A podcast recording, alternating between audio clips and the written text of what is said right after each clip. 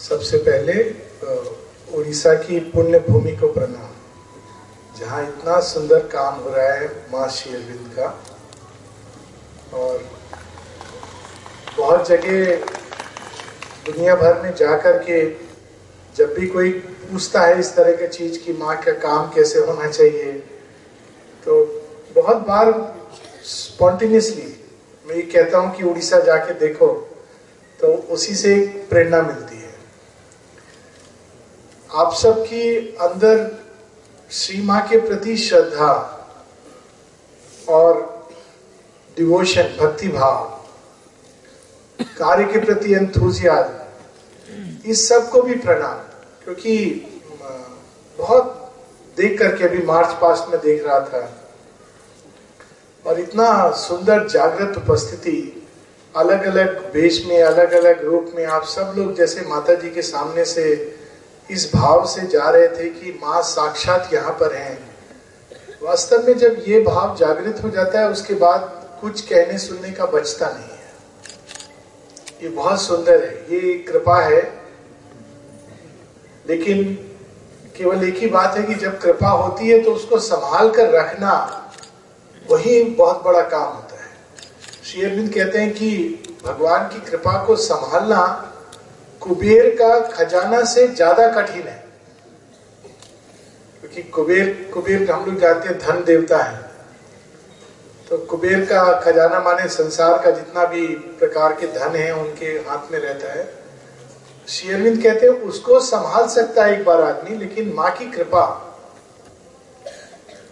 और एक ही बस उसका उपाय रहता है, सदैव विनम्रता समर्पण की जो कुछ भी संसार में हो रहा है, जो कुछ भी इसके द्वारा, उसके द्वारा, हज़ार हाथों के द्वारा, उन सब के पीछे केवल एक ही भाव रखना कि ये माँ कर रही है। वो सेफ्टी है। माँ कहती है ह्यूमिलिटी इज़ द सेफ्टी जब मैंने ये विषय देखा तो थोड़ा सा मुझे असमंजस में पड़ गया। असमंजस is that word in Odia विरोधाभास। कि मैं, क्या कहूँ? उसका कारण ये था कि हम लोग ये मानकर चलते हैं कि होम मेकर यानी नारी नारी का एक विशेष रोल है। उसका रोल है घर में होम मेकिंग करना। ये एक समय के लिए सही था। और शायद अभी भी एक लंबे समय तक इसकी आवश्यकता रहेगी। परंतु ये भी सच है कि हम जिस काल में जी रहे हैं और जिस युग की ओर जा रहे हैं ये भेद खत्म होने वाला है ये प्रारंभ हो गया है। जो आने वाला युग होगा हम उसकी कल्पना नहीं कर सकते ये हमारी आशा निराशा इस पर निर, निर, निर्धारित है ही नहीं। It does not depend on any of these things बहुत से लोग संसार को देखकर निराशा का भाव अनुभव करते हैं। बहुत से लोग हैं जिनके अंदर आशा होती है, लेकिन वो कहते हैं, लेकिन हमको आशा कहीं दिखाई नहीं दे रही है। अंदर में आशा है, परंतु बाहर कहा? कारण ये है कि संसार जिस गति से बदल रहा है और जिस दिशा में बदल रहा है, वो मनुष्य की कल्पना के परे है। जो माँ ला रहे हैं, जो प्रकट कर रहे हैं वो चीज़ इतनी अलग है, इतनी अलग है कि मनुष्य हम लोग जब कल्पना भी करते हैं तो अपनी सीमा में करते हैं। जो कुछ हम लोगों ने देखा है, पढ़ा है, सुना है, सीखा है, समझा है, उसके आधार पर हम कल्पना करते हैं। लेकिन जो आने वाला है, वो मनुष्य की परिधि के बाहर है। एक क्षण के लिए देखिए कि जब हम लोग सोचते हैं कि आदर्श समाज कैसा होगा एक आदर्श नारी कैसी होगी? एक आदर्श मनुष्य कैसा होगा? एक आदर्श शिशु कैसा होगा? तो हम लोगों के मन में जो पास्ट में हम लोगों ने बहुत कुछ सीखा है, जाना है, पढ़ा है, अपनी संस्कृति में बहुत सुंदर सुंदर चीज़ें हैं। हम सोचते हैं कि उसके आधार पर आने वाले समय में, यानी वो आदर्श जो पहले था, जो टूट गया है, अब फिर से वो आदर्श सामने आएगा। ये भूल है। श्री इसको जगह जगह इसका संकेत देते हैं और एक बड़ी सुंदर कहानी के माध्यम से देते हैं। उनकी शुरू शुरू में अर्ली राइटिंग्स बंदे मातरम में इस कहानी की बात वो करते हैं और इस कहानी से हम सब परिचित हैं, लेकिन इस कथा को हम लोग इस तरह से नहीं देख पाते कहानी है शिव जी और सती की, कि सती माँ माँ का ही रूप है और सती जाती हैं अपने पिता दक्ष प्रजापति के यहाँ। एक यज्ञ चल रहा है और दक्ष ने शिव जी को इनवाइट नहीं किया है। पर सती वहाँ जाती हैं और उनके पिता शिव का अपमान करते हैं। और सती स्वयं को अग्नि में दाह कर देती हैं। जब शिव जी को यह पता चलता है तो वहाँ पर आते हैं और उन, वे और उनके गण सारे यज्ञ को नष्ट कर देते दक्ष का सिर काट देते हैं। और फिर सबके कहने पर दक्ष के सिर को जोड़ दिया जाता है। उसके सिर पर एक बकरी का सिर लगा देते हैं। बड़ी अद्भुत कहानी है। देखिए, हम लोग कहते हैं कि हॉस्पिटल में सर्जन लोग गलती करते हैं। देवता लोग भी हड़बड़ में गलती करते हैं। सिर पीछे लग जाता है। बकरी का सिर लगाते हैं, लेकिन सिर पीछे की ओर है। तो जब दक्ष आगे बढ़ते हैं तो पीछे जा, देख रहे हैं। और जब पीछे जा रहे हैं तो आगे बढ़ रहे हैं। देखिए, कैसी विचित्र कहानी है। और शिव जी सती के मृत देह को लेकर पूरे सृष्टि में विषाद, सोचिए कैसा रहा होगा। शिव का विषाद, देवता का विषाद सौरव ऑफ़ ए गॉड पूरी सृष्टि में जा रहे हैं। और विष्णु भगवान जो सृष्टि के संतुलन को बनाए रखते हैं, वो सती माता की देह को खंड खंड खंड खंड करके पूरी भारत भूमि वास्तव में एक दृष्टि से माँ सती का खंड खंड अगर हम जोड़ दें तो मानचित्र बन जाएगा। जगह जगह जगह जगह 54 पीसेस अलग अलग भाग उनके देह के। अब इस कहानी बहुत अजीब सी लगती है, इसमें क्या हो रहा है? शिव जी विषाद कर रहे हैं, सती माता के शरीर को खंडित किया जा रहा है, सती माँ आग में जल जाती हैं। ये ये क्या संकेत है इसमें? ये संकेत है एक युग परिवर्तन के समय का संकेत है। सती माँ अविद्यामयी है, शिव की बात को नहीं मानती है। उन्हीं का एक दूसरा रूप है जो विद्यामयी माँ है, वह है माता पार्वती। वो बाद में वही माँ पार्वती का रूप धर के आती है। लेकिन इस कहानी में जो संकेत है, वो बड़ा अद्भुत है कि नए युग को आने के लिए पुराना युग खंड खंड करके टूटता है। उसका जो सत्य है, उसकी जो शक्ति है, उसकी जो ऊर्जा है, वह तो रहती है, लेकिन उसको नया रूप लेकर के प्रकट होना है। और यहीं पर हम सबका एक रोल है। हम लोग बड़ी सुंदर बात सुनते हैं, अभी भी हम लोगों ने सुनी, पढ़ते हैं। नारी के हृदय में करुणा है, प्रेम है, ये सब बिल्कुल इसमें कोई डाउट हो नहीं सकता है। लेकिन ये भी सच है, जो हम लोग अभी पढ़ रहे थे सुन रहे थे, आदरणीय मनुष्यदा की टॉक में भी, कि ये सब गुण होने के बाद भी ये क्या कारण है कि भारत जैसी महान भूमि अधोगति की ओर जा रही है? उसका उत्थान होना आवश्यक है। उसका कारण यह कि ये सारे गुण जो हम नारी के अंदर देखते हैं, इन सब गुणों का एक निम्न रूप है और इन सब गुणों का एक उच्च रूप है। और वास्तव में आप देखें तो जितने भी गुण हैं संसार में, नारी के अंदर, पुरुष के अंदर, किसी के भी अंदर, इन सबका एक निम्न रूप है। एक उदाहरण ले लें, प्रेम। प्रेम का एक निम्न रूप निम्न रूप क्या होता है? जो अहंकार से जुड़ा होता है। हर माँ अपने बच्चे को प्रेम करती है। ये तो प्रकृति ने उसको दिया हुआ है। एक बार अकबर ने, राजा अकबर ने पूछा सबसे प्रश्न कि इस राज्य में सबसे सुंदर बच्चा कौन है? इसका प्रतियोगिता होगा।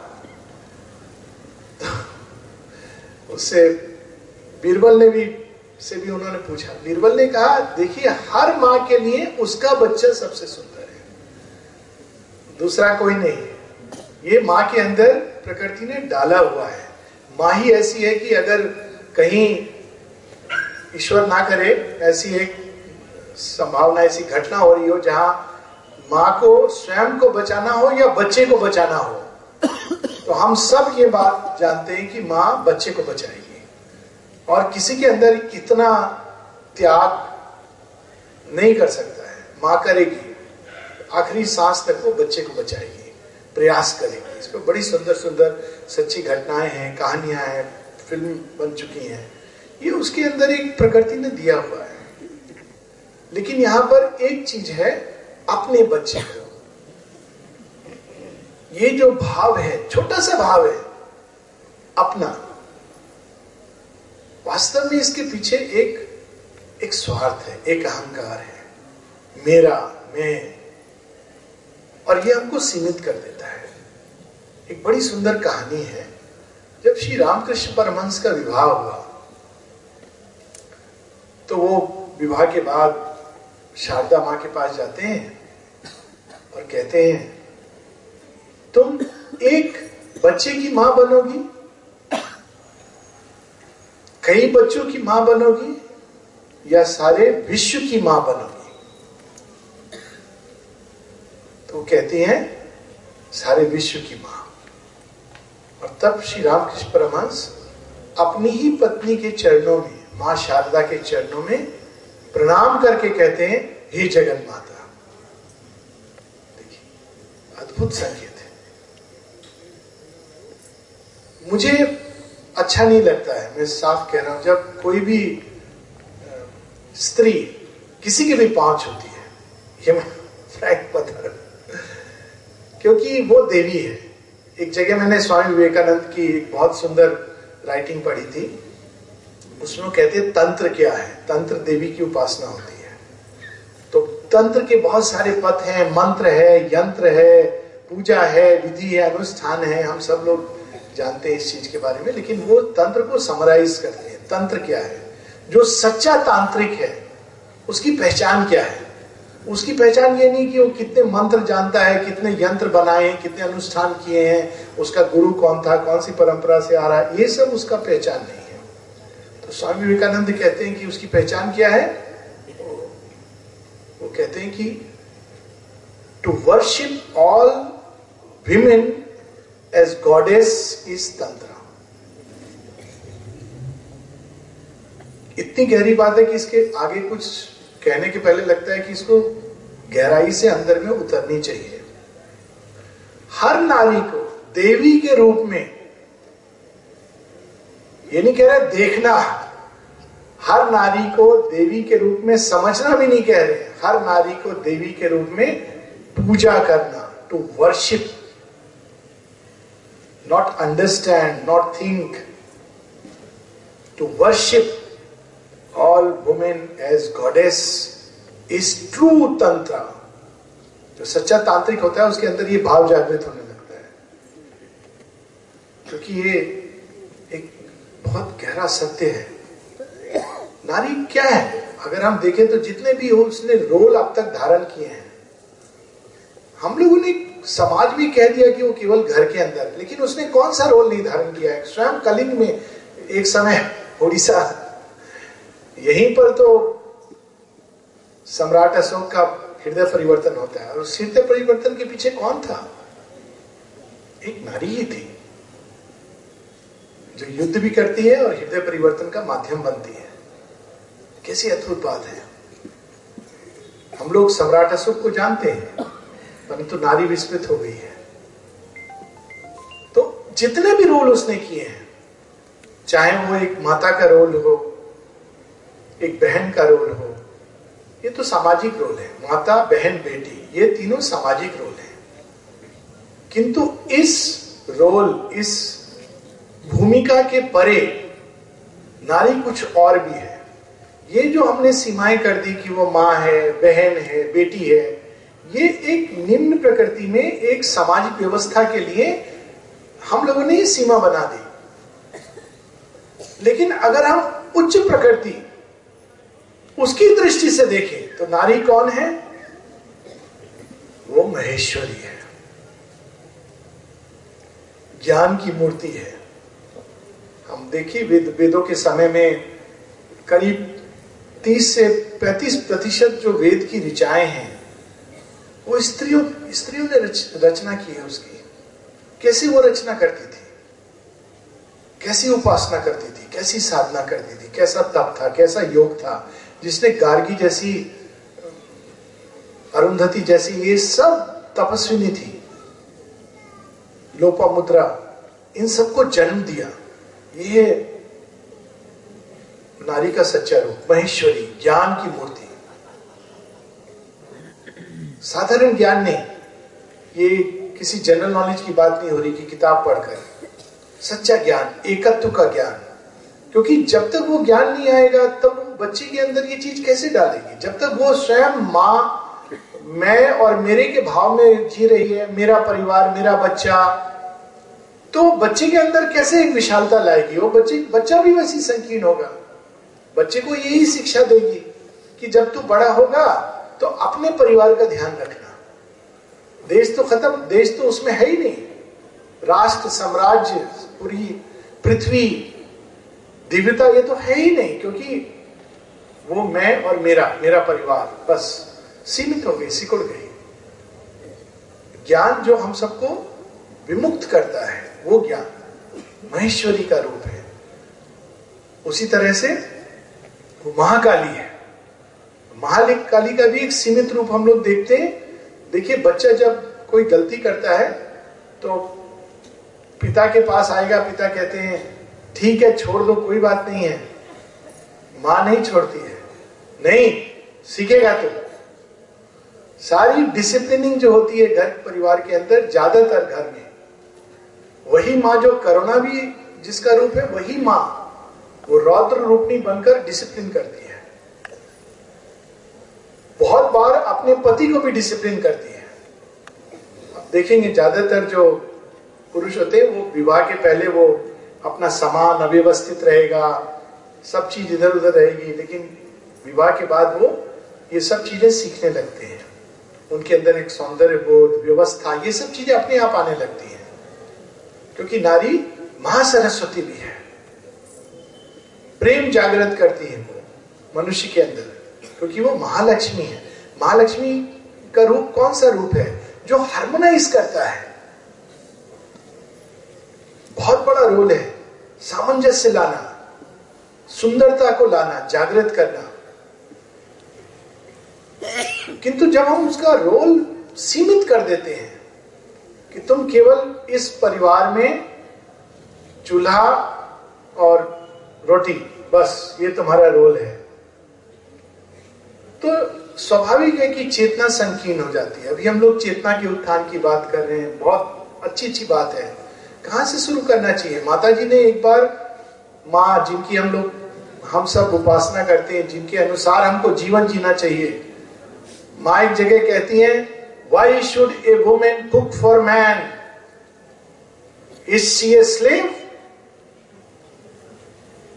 हाँ she can cook but out of joy आनंद से।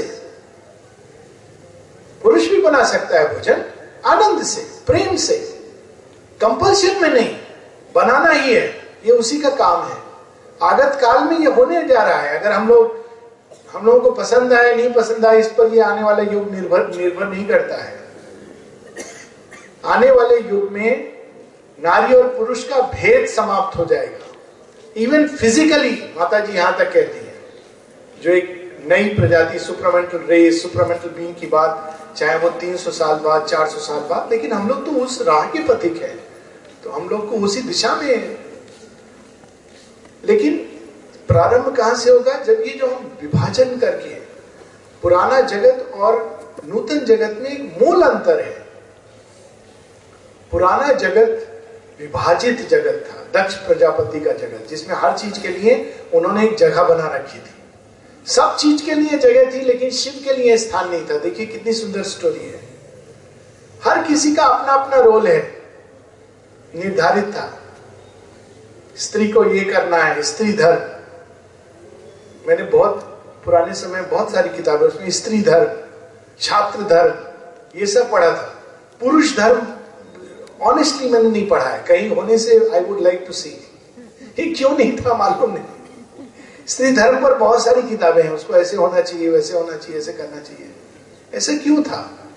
एक रोल दे करके हम लोगों ने उसको फिक्स कर दिया था। एक बार मेरे पास एक, और ये सब सब जगह की बात है। एक बार जैसा दीदी ने बताया साइकेट्रिस्ट ये तो प्रोफेशन है, वो इम्पोर्टेंट नहीं है। लेकिन एक बार मेरे पास एक क्रिश्चियन कपल आया और वो आपस में झगड़ा करते थे और सेपरेट होना चाहते थे।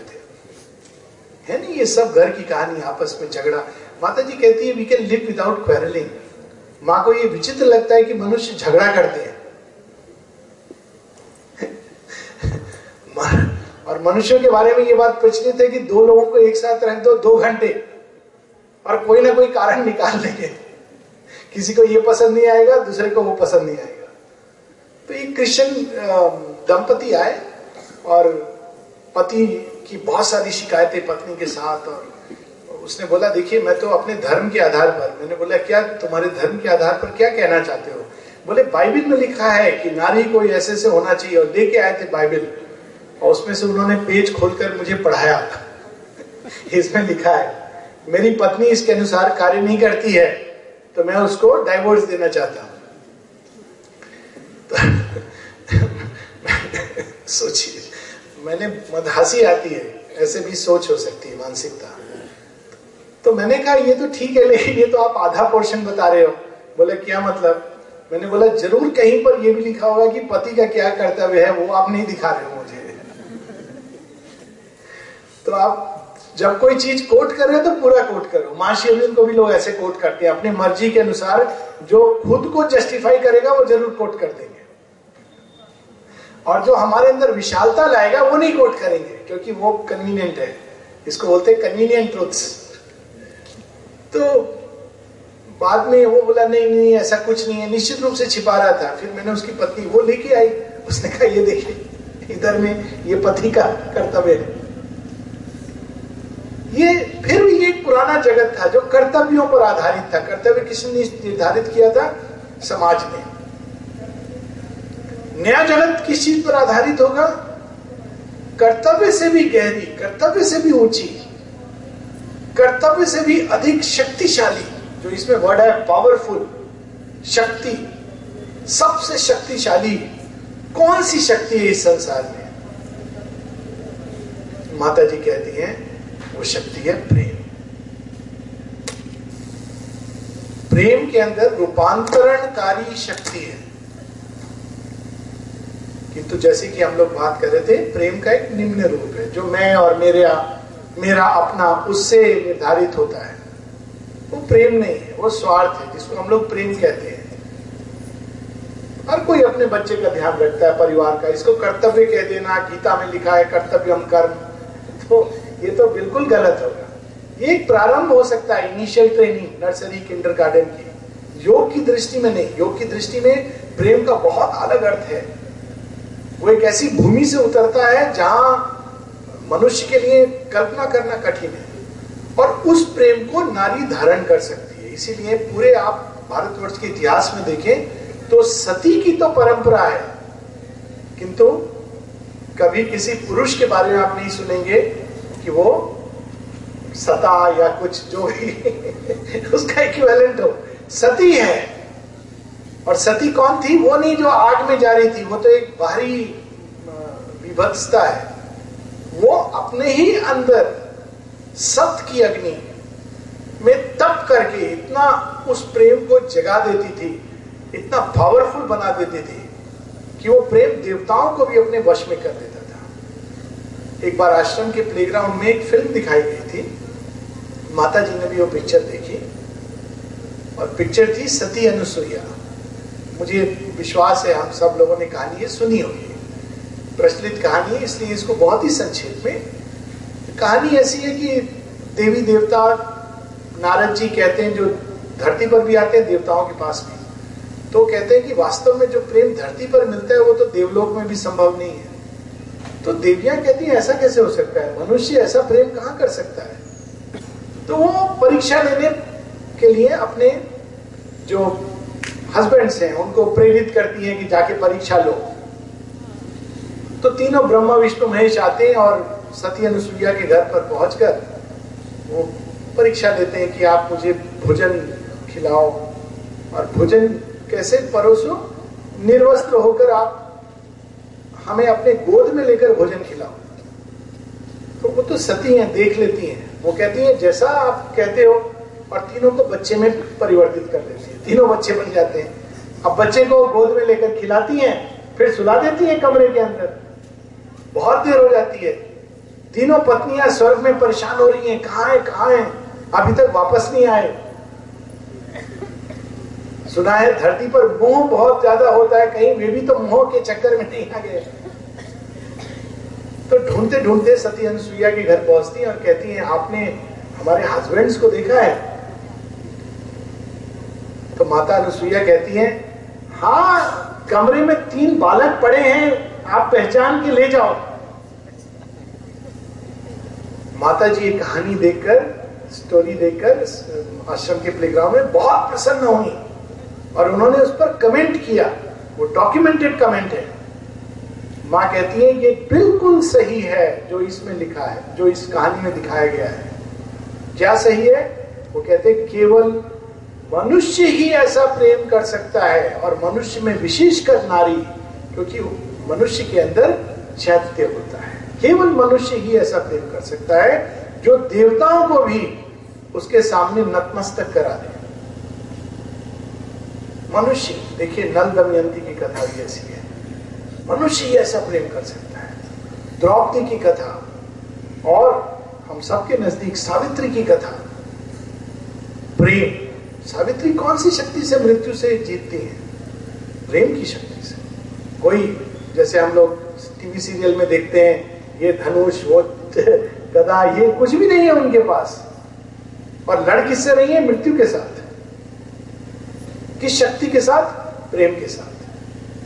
तो यदि एक शब्द में पूछा जाए कि क्या हमें करना है कि घर के अंदर या समाज में ये डिस्टिंक्शन भी बहुत ज़्यादा नहीं लाना चाहिए। घर home maker now women are world maker सारे संसार में नारी बहुत उन्नति कर रही है, संसार की रचना कर रही है। और ये समाज शास्त्री बताते हैं कि जिस भी युग में समाज काफ़ी आगे बढ़ा है, वो ऐसा युग था जो नारी प्रधान युग था। आप इजिप्ट की सभ्यता को ले लीजिए। इजिप्ट में जो सबसे बड़े परिवर्तन आए सुंदर सुंदर परिवर्तन। वो उस समय आया जब इजिप्ट की साम्राज्ञी एक नारी थी, हाथ से पुट। वो माँ का ही एक अंश अवतार थी। बड़ी सुंदर उनकी कहानियाँ हैं, उसमें भी नहीं जाऊँगा। उसी प्रकार से आप रूस में, इंग्लैंड में, जहाँ जहाँ आप देख लीजिए, भारतवर्ष में उसके जो वैदिक युग की बात, वो वैदिक युग नहीं जो अब हम लोग अपने हिसाब से रचना कर देते हैं। जैसी बात हो रही थी, वेदों की ऋचाएँ राज्य करती थी ऋचाएँ रचती थी। रामायण में केके को वरदान किस लिए मिला था? युद्ध लड़ रही थी। सारथी थी वो। साधारण नहीं थी। भारतवर्ष का नाम किसके ऊपर पड़ा? भरत, जो शकुंतला, जिन्होंने एक ऐसी संतान को जन्म दिया जिसमें केवल एक प्रेम ही एक प्रमाण था। प्रेम ही प्रमाण था और कोई प्रमाण नहीं था। कि उनका विवाह हुआ है। तो ये सब कथाएँ एक संकेत है। किंतु वो शक्ति जागृत करने के लिए सती को यज्ञ कुंड में जाकर माता पार्वती बनना होगा ये सुनने में बहुत अच्छा लगता है। बहुत कठिन है। बहुत सारे शत्रु हैं सच्चे प्रेम के। ईर्षा द्वेष घृणा स्प्रिहा भय। ये सब हम सबको घेरे रहते ठीक है? सुनाई दे रहा है कि हम लोग प्रतीक्षा करें प्रतीक्षा नहीं सुनाई दे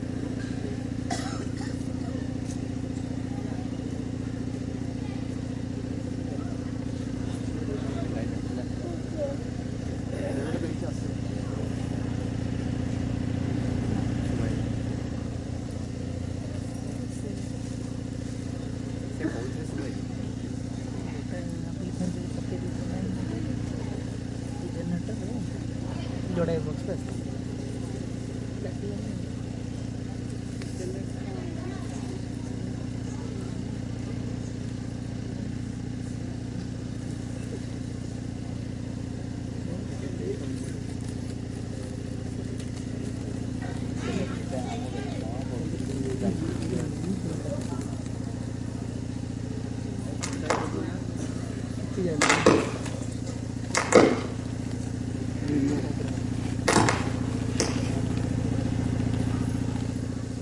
देखिए, सब कुछ कितना सुंदर ढंग से सांकेतिक रूप से होता है। हम लोग ये सब अंधकार के शत्रुओं की बात कर रहे थे, वो लोग ठीक अपना खेल एक मिनट में दिखा के चले गए। बिल्कुल ऐसे ही।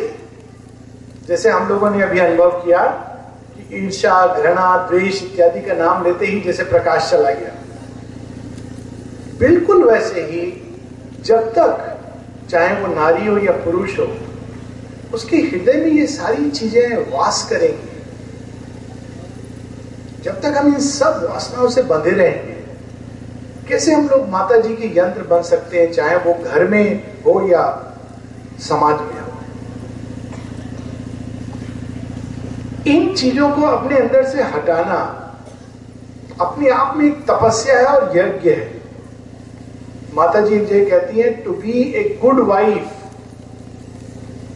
is almost as difficult as to be a yogi. साधारण नहीं है इस प्रेम को अपने अंदर जागृत करना जिसके अंदर घृणा ना हो, स्प्रिया ना हो, ईर्ष्या ना हो, त्याग और तपस्या हो। इट्स वेरी डिफ़िकल्ट इसको हम लोग सुनते हैं, बहुत अच्छा लगता है। लेकिन हम लोग यहाँ साधारण काम करने के लिए, आसान काम करने के लिए नहीं आए हैं। तो मान के चलना चाहिए कि माता जी के महायज्ञ में, इस अनुष्ठान में जब हम लोग आए हैं तो आसान काम करने, आसान रास्ते पर चलने नहीं आए वो तो सारे संसार में है। एक ऐसा काम करने आए जो कठिन है, जिसको समाज कहता है असंभव है। वह काम करने के लिए। और ये अपने आप में एक बहुत बड़ी बात है। गौरव की बात है कि माँ ने हम सबको चुना है। ऐसे काम के लिए जो बहुत कठिन है। ये तो काम बहुत आसान है कि खाना अच्छा नहीं लगा और थाली फेंक देना और कहना नमक कम है ठीक से तुमने खाना नहीं बनाया। ये, ये तो और ये तो मनुष्य करता रहा है। किंतु नमक कम है फिर भी ये कहना तुमने बहुत सुंदर प्रयास किया। ये कठिन है। ये प्रैक्टिकल एस्पेक्ट स्पिरिचुअलिटी बहुत सी बड़ी बड़ी चीज़ें हैं, किताबों में हम लोग पढ़ते हैं। करुणा, बहुत सुंदर बात। जो लोग हमारे अपने हैं, स्वजन हैं, उनके ऊपर करुणा का भाव आना, उनके दुख से दुख पहुँचना, ये तो साधारण चीज़ है। हर मनुष्य में होती है, होनी चाहिए, इतना तो मिनिमम है। अगर ये भी नहीं है तो मनुष्य ही नहीं है। किंतु अन्य मनुष्यों के लिए, पशुओं के लिए, पक्षियों के लिए, यहाँ तक कि पेड़ पौधों के लिए, उनके प्रति अपने अंदर संवेदना जागृत करना, ये कठिन है। देखिए, अभी हम सब लोग मनुष्य की टोली है। एक स्वान आ गया था। हम सबकी प्रतिक्रियाएँ क्या पता वो सुनने आया हो, हमसे ज़्यादा समझता हो। वो कान से नहीं सुनता है, हृदय से सुनते हैं। ये भी संभव है।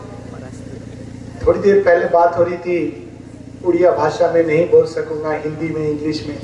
सच ये है कि ये भाषाएँ जो मन से आती हैं, ये तो विभाजन करती हैं।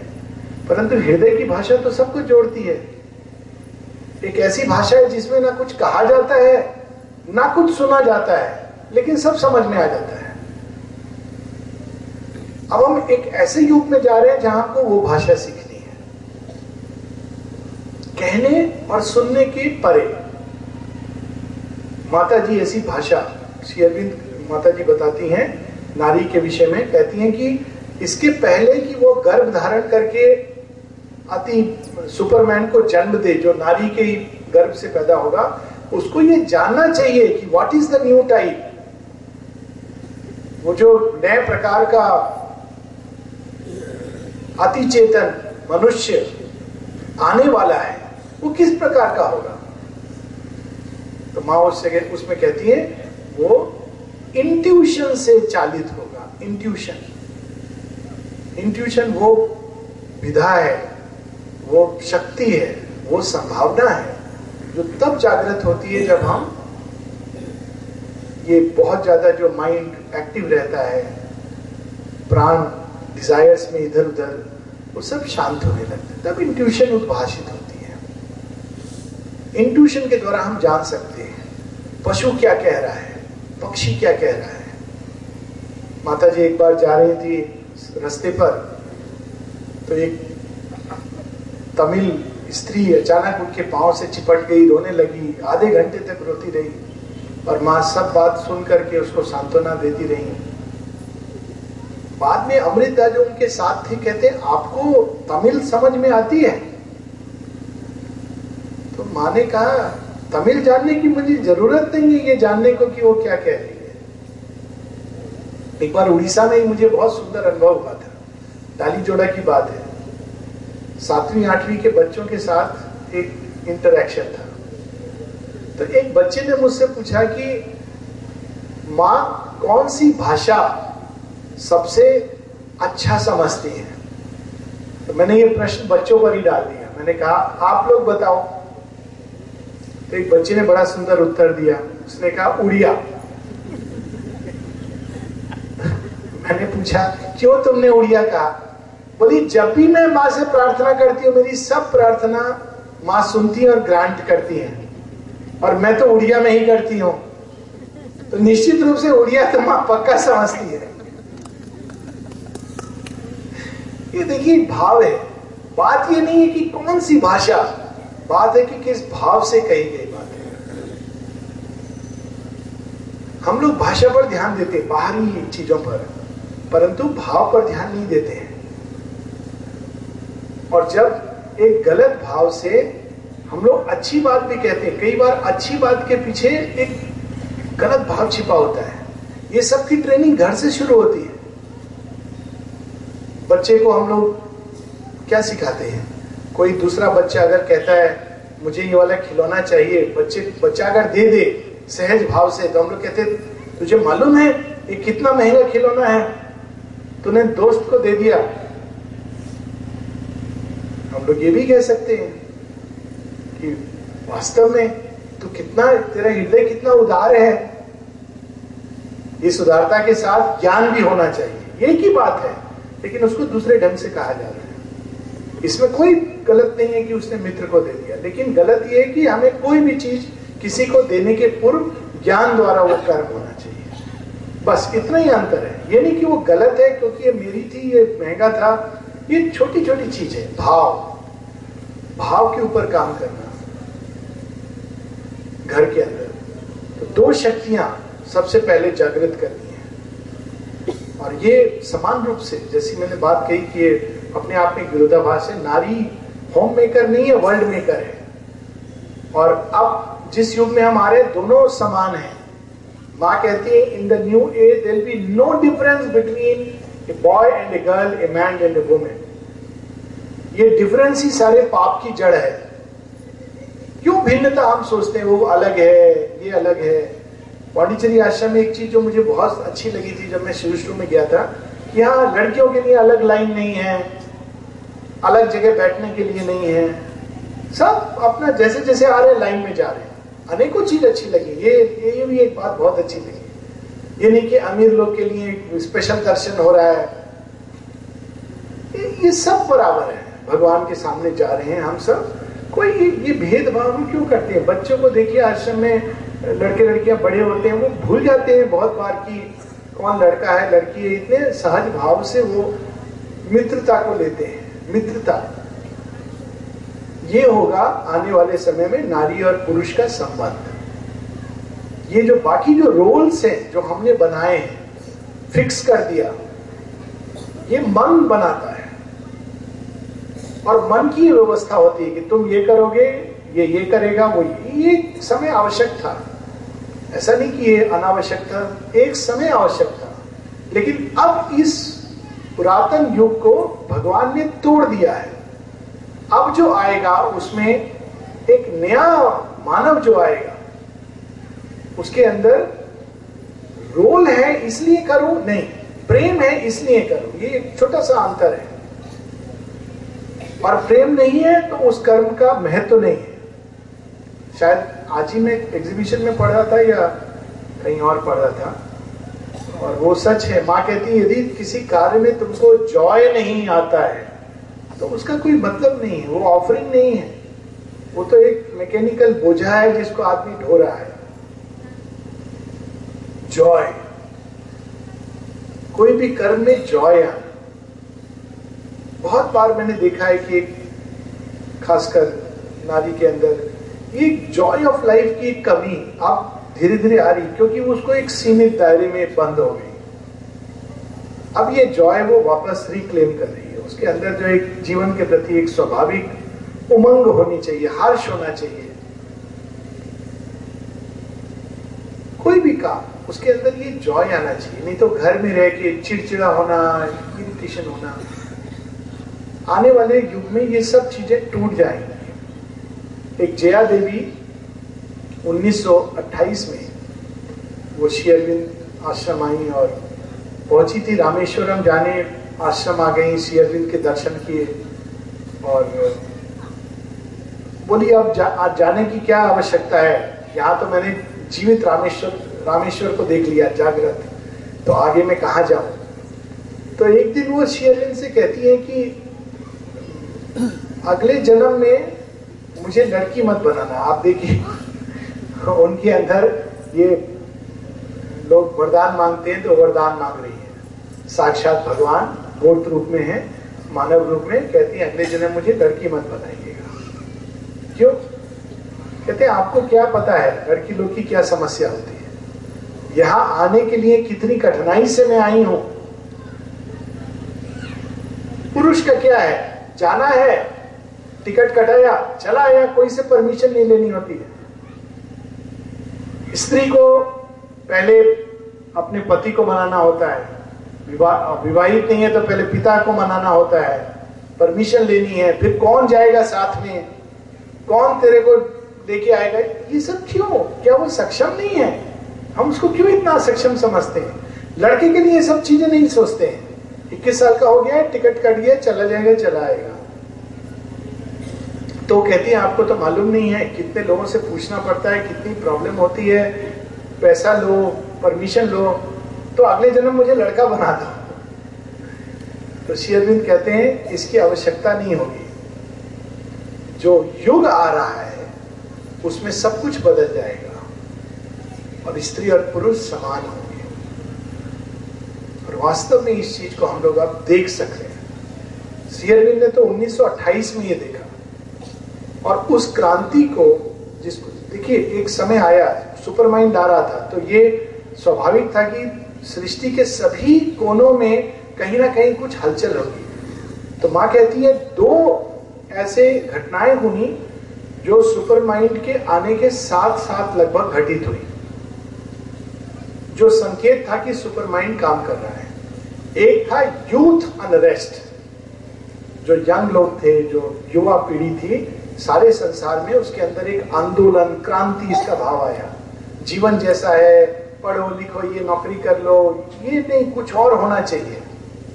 तो उन्होंने पुराने जगत की जितनी भी मापदंड थे, उनको तोड़ दिया यूथ अनरेस्ट दूसरा माँ कहती है विमेन के अंदर एक क्रांति, नारी क्रांति। नारी क्रांति सारे विश्व में आई। एक रूप इसका पश्चिम में प्रकट हुआ। कि हम पुरुष की तरह व्यवहार करेंगे।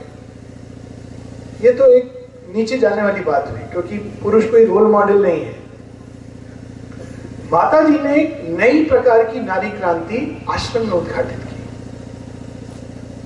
और वो कैसे उद्घाटित की?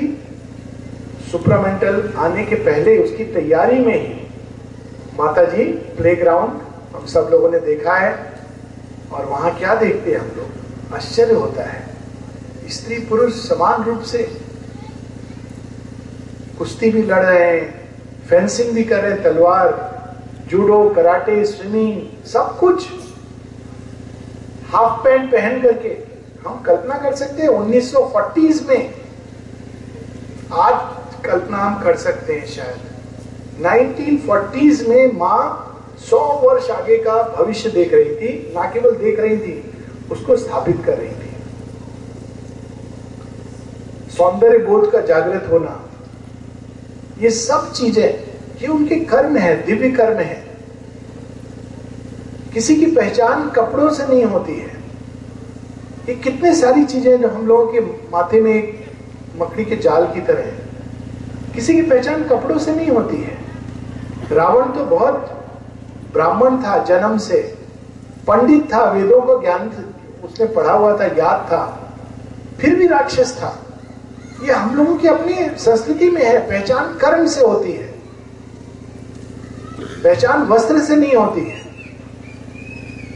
हाँ वस्त्र सुंदर होने चाहिए सरल होने चाहिए इसमें कोई दो राय नहीं है लेकिन उनको पहचान नहीं है मनुष्य की।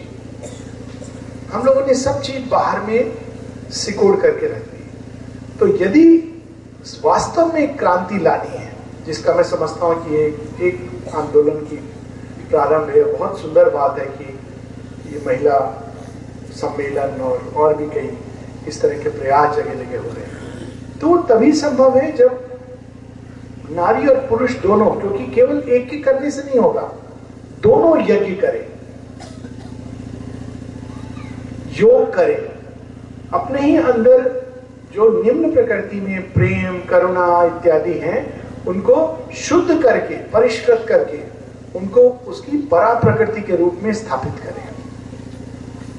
एक के करने से नहीं होगा। अगर नारी करेगी ये यज्ञ पुरुष नहीं करेगा तो समाज के अंदर वो वही अव्यवस्था बनी रहेगी, पीड़ा होगी, प्रताड़ना होगी, मतभेद होगा, इत्यादि इत्यादि। किसी भी, अगर समाज को बदलना है तो किसी एक चीज़ को पकड़कर हम नहीं बदल सकते। सब चीज़ों को बदलना है। और दोनों अगर यज्ञ करेंगे, और यज्ञ जब करेंगे तो दोनों के बीच कैसा भाव होगा? मित्रता का भाव। छोटी सी कहानी के साथ समाप्त करूँगा। यज्ञवल्क से एक बार मैत्री पूछती हैं कि हस्बैंड को वाइफ से, पुरुष को स्त्री से, बच्चे से, राष्ट्र से प्रेम जो होता है, वो कैसा प्रेम है? क्यों होता है? तो का उत्तर बड़ा सुंदर है। वो कहते हैं, जैसा पुरुष स्त्री को, स्त्री के लिए नहीं, स्व के लिए प्रेम करता है। संतान को संतान के लिए नहीं, स्व के लिए प्रेम करता है। राष्ट्र को राष्ट्र के लिए नहीं, स्व के लिए प्रेम करता है। और शेयरविंद इस पर जब सिंथेसिस ऑफ़ योग में इस कहानी का उल्लेख करते हैं, कहते हैं कि जैसा हमारा स्व होता है, वैसा हमारा प्रेम होता है। जब हम निम्न स्व में रहते हैं, जब हम ईगो में रहते हैं तो हमारा प्रेम भी इगोइस्टिक होता है। इगोइस्टिक प्रेम का लक्षण क्या होता है? वो तब तक रहता है जब तक हमारे ईगो को, कामना को, अहंकार को पोषित करता है दूसरा व्यक्ति। किंतु जब हम उच्च चेतना में जीते हैं, जब हमारा स्व, ये निम्न स्व नहीं रह जाता, एक उच्च स्व बन जाता है। जब हमारी पहचान, ये सब पहचान नहीं रह जाती कि हम ये हैं, वो हैं, इत्यादि हैं हम केवल एक माँ के अंश हैं। सभी माँ के अंश हैं। तो स्वतः ही समानता आती है। फिर ये भेदभाव ये बड़ा है, छोटा है, अपने आप चला जाएगा। सभी माँ के अंश हैं। तो फिर हमारा प्रेम भी वैसा ही हो जाता है। तो स्त्री को पुरुष के प्रति, पुरुष को स्त्री के प्रति प्रेम इसलिए नहीं होना चाहिए कि वो मेरा या मेरा कर्तव्य इत्यादि इत्यादि। वो इसलिए क्योंकि उसके अंदर भी भगवान का एक अंश है। और इस जन्म में दोनों साथ आए हैं, किसी प्रयोजन से। संतान के प्रति इसलिए नहीं कि मेरी संतान है, बल्कि इसलिए कि वो माँ ने इस शिशु को हमारे घर में भेजा है एक विशेष प्रकार के अनुभव के लिए।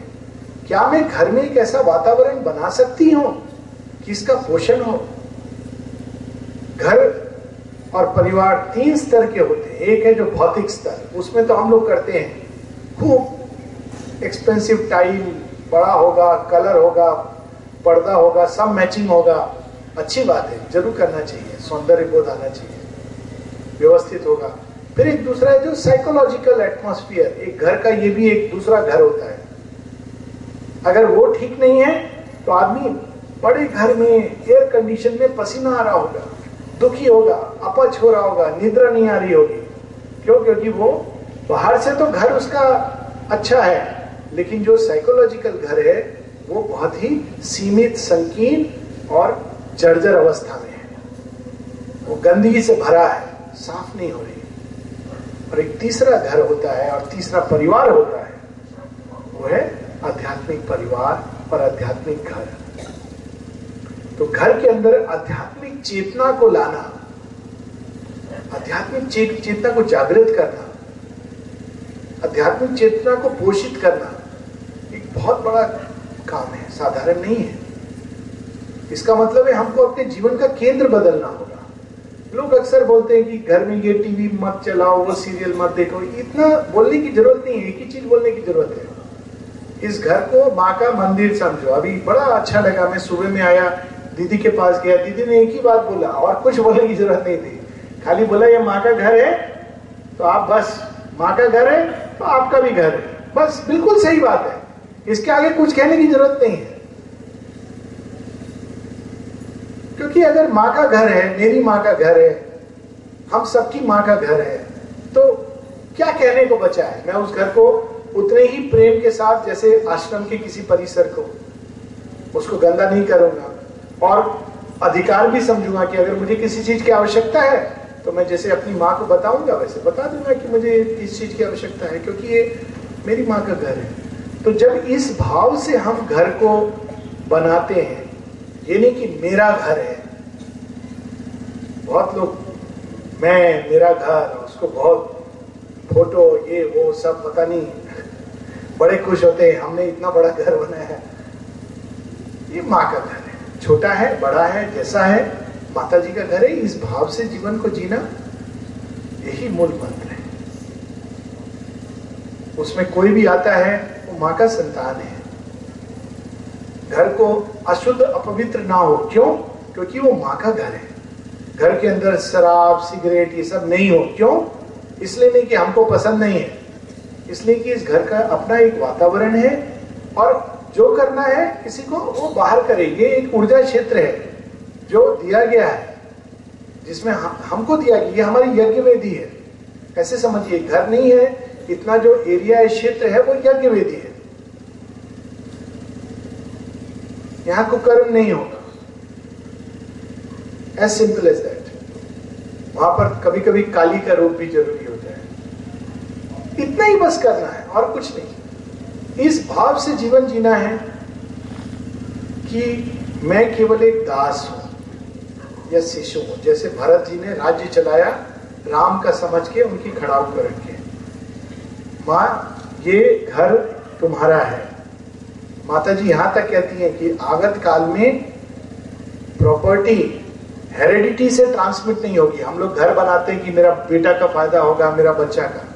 ये गलत है। माँ कहती है कि आई एम अगेंस्ट और में आप घर बनाइए, लेकिन आपका नहीं होता है। कलेक्टिव है। जब तक आप हैं, तब तक आप रहिए। जब आप चले गए तो वो सामूहिक उसमें चला जाएगा। माँ बहुत आगे की बात। जिसके लिए हम लोग अभी शायद तैयार नहीं है। और जब हम इस भाव से जीते, तब हमारे अंदर जो सीमित प्रेम है, मैं और मेरा का भाव है, ये रूपांतरित होने लगता है और एक विशाल उदात शुद्ध, शक्तिशाली प्रेम के रूप में प्रकट होता है। वो प्रेम जो करुणा का स्रोत है वो प्रेम जो सर्वशक्तिमान है वह प्रेम जो रूपांतरकारी है। धन्यवाद।